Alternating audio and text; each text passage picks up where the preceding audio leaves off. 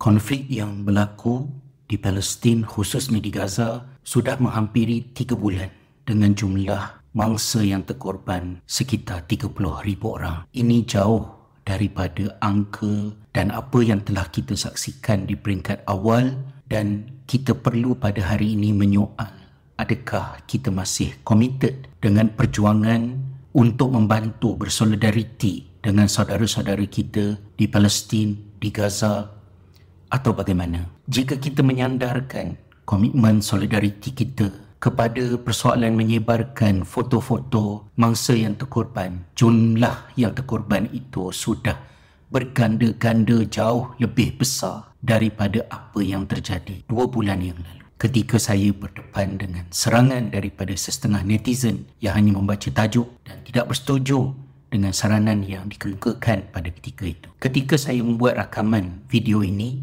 perbicaraan di Mahkamah Jenayah Antarabangsa di Belanda sedang berlangsung pada hari yang kedua.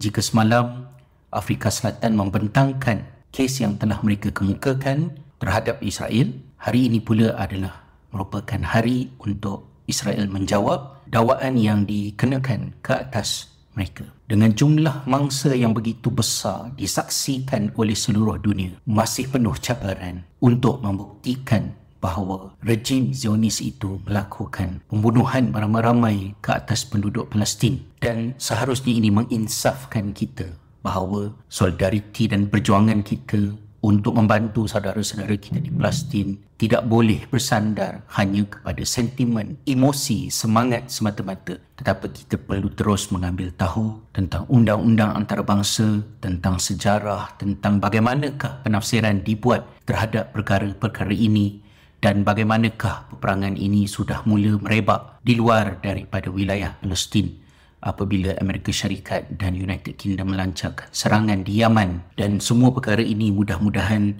menjadikan kita lebih fokus dan memberi tumpuan utama kepada apa yang perlu. Jangan kita lupa kepada kekuasaan Allah Subhanahu Wa Taala yang telah Allah sebutkan di dalam surah At-Taubah ayat yang ke-42. Law kana aradan qariban wa safaran qasidan lattaba'uk walakin ba'udat alaihim syuq.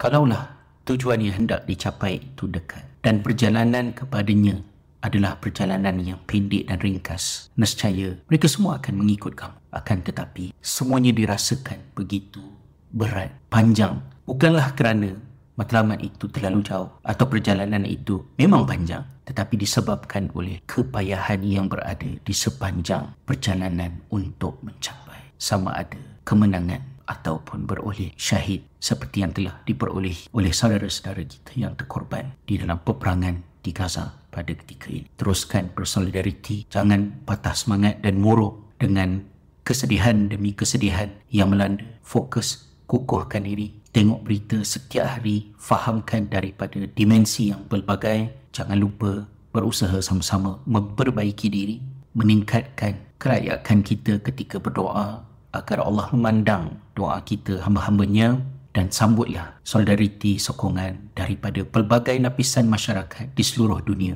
yang buat pertama kalinya membuka mata untuk melihat siapakah syaitan sebenar di sebalik segala musibah yang berlaku ini.